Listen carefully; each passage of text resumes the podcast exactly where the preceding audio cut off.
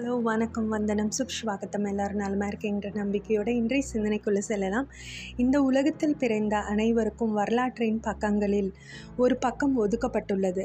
ஆனால் அந்த பக்கத்தை இந்த உலகையே படிக்க வைப்பது உங்கள் கைகளில் தான் உள்ளது. இந்த குட்டி சிந்தனையோட இன்றைய நாள் ஆகஸ்ட் டுவெண்ட்டி ஒன் என்னென்ன நிகழ்வுகள் வரலாற்றில் நடந்திருக்குன்னு பார்த்தோன்னா டூ தௌசண்ட் செவனில் சூறாவளி டீம் மெக்சிகோவை ஒன் சிக்ஸ்டி ஃபைவ் மைல் மணி வேகத்தில் தாக்குதலை ஆரம்பித்தது. ரெண்டாயிரத்தி பதிமூணில் சிரியாவில் கோட்டா என்ற இடத்துல வேதி தாக்குதல் நடத்தப்பட்டதில் நூற்றுக்கணக்கானோர் கொல்லப்பட்டாங்க.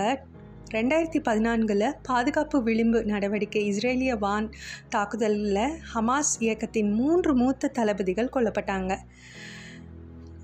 ரெண்டாயிரத்தி பதினான்கில் கௌதமாலாவில் பெல் டூ நாட் சிக்ஸ் உலங்கு வானூர்தி ஒன்று விபத்துக்குள்ளாகியதில் ஐந்து இராணுவ அதிகாரிகள் கொல்லப்பட்டாங்க. இந்த நிகழ்வுகளோட இன்றைக்கு யாரெல்லாம் பிறந்தநாள் கொண்டாடுறாங்கன்னு பார்த்தா ஆயிரத்தி தொள்ளாயிரத்தி அறுபத்தி ஒன்றில் சந்திரசேகர் இந்திய துடுப்பாட்ட வீரர். அறுபத்தி மூணில் ராதிகா தமிழ் திரைப்பட நடிகை தயாரிப்பாளர் அறுபத்தி மூணில் ஆராம் முகமது மொராக்கோ மன்னர் எழுபத்தி மூணில் செர்ஜி பிரெயின் கூகுள் நிறுவனர் எழுபத்தி எட்டில் பூமிகா சாவ்லா இந்திய நடிகை. எழுபத்தெட்டில் கனிகா கபூர் இந்திய பின்னணி பாடகர். எண்பத்தி நான்கில் நியல் டெக்ஸ்டர் தென்னாப்பிரிக்க துடுப்பாட்ட வீரர். எண்பத்தி நான்கில் பருண் சொப்டி இந்திய நடிகர். எண்பத்தி ஐந்தில் மெலிசா ஃப்ரெஞ்ச் பாடகி. எண்பத்தி ஆறில் உசைன் போல்ட் ஜமைக்கா ஓட்ட வீரர். மற்றும் எண்பத்தெட்டில் சனாகான் இந்திய நடிகை. இவங்களோட இன்றைக்கு பிறந்தநாள் காணும் அனைவருக்கும் இனிய பிறந்தநாள் வாழ்த்துக்கள் கூறிக்கொண்டு இன்றைக்கி நம்ம வீட்டில் ப வீட்டு மருத்துவ குறிப்பு எதை பார்க்க போகிறோன்னா ஃபாஸ்டிங் சொல்லப்படுற விரத முறைகளை பற்றி தான் விரதம் எதுக்கு இருக்கிறோம்?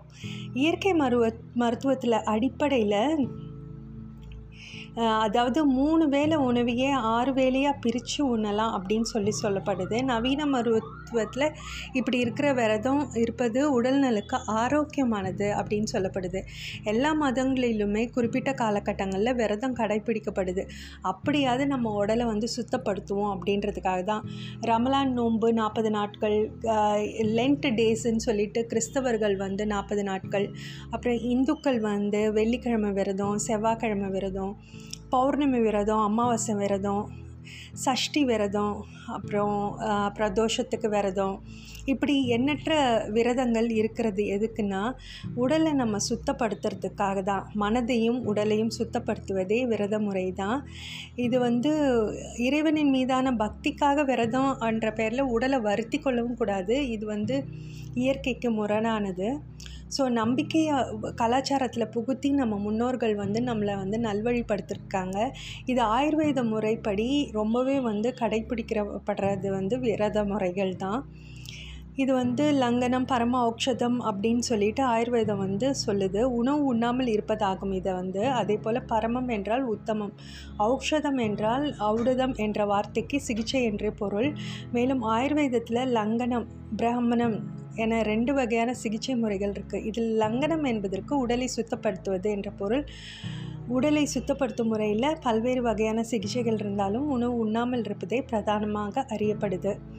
கபம் பித்தம் அதிகம் உள்ளவங்க உடலில் அதிகம் மலம் உடையவர்கள் உடல் பருமனாக உள்ளவர்கள் நல்ல உடல் உள்ளுமை உள்ளவர்கள் மற்றும் சர்க்கரை நோயாளிகள் குளிர்காலங்களில் உண்ணா நோன்பை மேற்கொள்ள மிகவும் தகுதியானவர்கள் அப்படின்னு சொல்லுது ஆயுர்வேதம். இந்த மருத்துவர்கள் ஆலோச ஆலோசனைக்கேற்ப விரதம் கடைபிடிப்பதே சிறந்தது. உணவு உண்ணாமலேயே இரண்டு வாரத்துக்கு ஒரு முறையாவது கடைபிடிப்பது நல்லது. உடலில் பல்வேறு நோய்கள் ஏற்பட காரணமாக இருப்பது உடலில் தேங்கும் கழிவுகளே. ஸோ விரதம் மேற்கொள்வதால் அது சிறுநீர் மலம் போன்ற உடல் கழிவுகளை நீக்கிடும். மேலும் உடலில் உள்ள இரத்த குழாய்களில் தங்கியுள்ள அழுக்குகள் கசறுகள் நீங்கிடும். தொண்டை இதயம் ரத்தம் தூய்மையடையும். ஏன்னா உணவு உண்ணாத போது உடல் உறுப்புகளும் ஓய்வு கிடைப்பதால் அந்த நேரங்களில் தனித்தனி அது வந்து சுத்தப்படுத்திக்குது. உடலில் உள்ள நொதிகளின் செயல்பாட்டை சீராக்குது ஹார்மோன் சுரப்புகளை தூண்டுது. குறிப்பாக பசியை தூண்டும் ஹார்மோன் கிரைலின் அப்படின்னு சொல்கிறாங்க அந்த சுரப்பை சீராக்கி பசியின்மையை போக்கும். ஸோ உடலில் உள்ள பிராணவாயு உள்ளிட்ட பத்து விதமான வாயுக்களின் செயல்பாட்டை சீராக்கும் இந்த வாயுக்கள் உடல் இயக்கத்துக்கு முக்கியமானது. இவை வளர்சிதை மாற்றத்தை அதாவது மெட்டல் மெட்டபாலிசத்தை அதிகரிக்குது. உடலில் உள்ள கெட்ட கொழுப்புகளை குறைச்சி நல்ல கொழுப்பு ஹெச்டிஎல்னு சொல்லப்படுற நல்ல கொழுப்புகளை அதிகரிக்க செய்து இதனால் இரத்த நாளங்களில் படியும் கொழுப்புகளை குறைந்து ஒரு மாரடைப்பு போன்ற இதய பாதிப்புகள் இருந்தும் நம்மளை பாதுகாக்குது. உடல் வலிமை உள்ளவங்க விளையாட்டு வீரர்களுக்கு வலுவான தசைகளுடன் அழகான உடல் கட்டமைப்பு கிடைக்குது. உடல் பருமனாக உள்ளவங்களுக்கு உடல் குறைய உதவுது. இது தவிர மன தூய்மை மன வலிமை பெறும் என்றும் கூறப்படுது.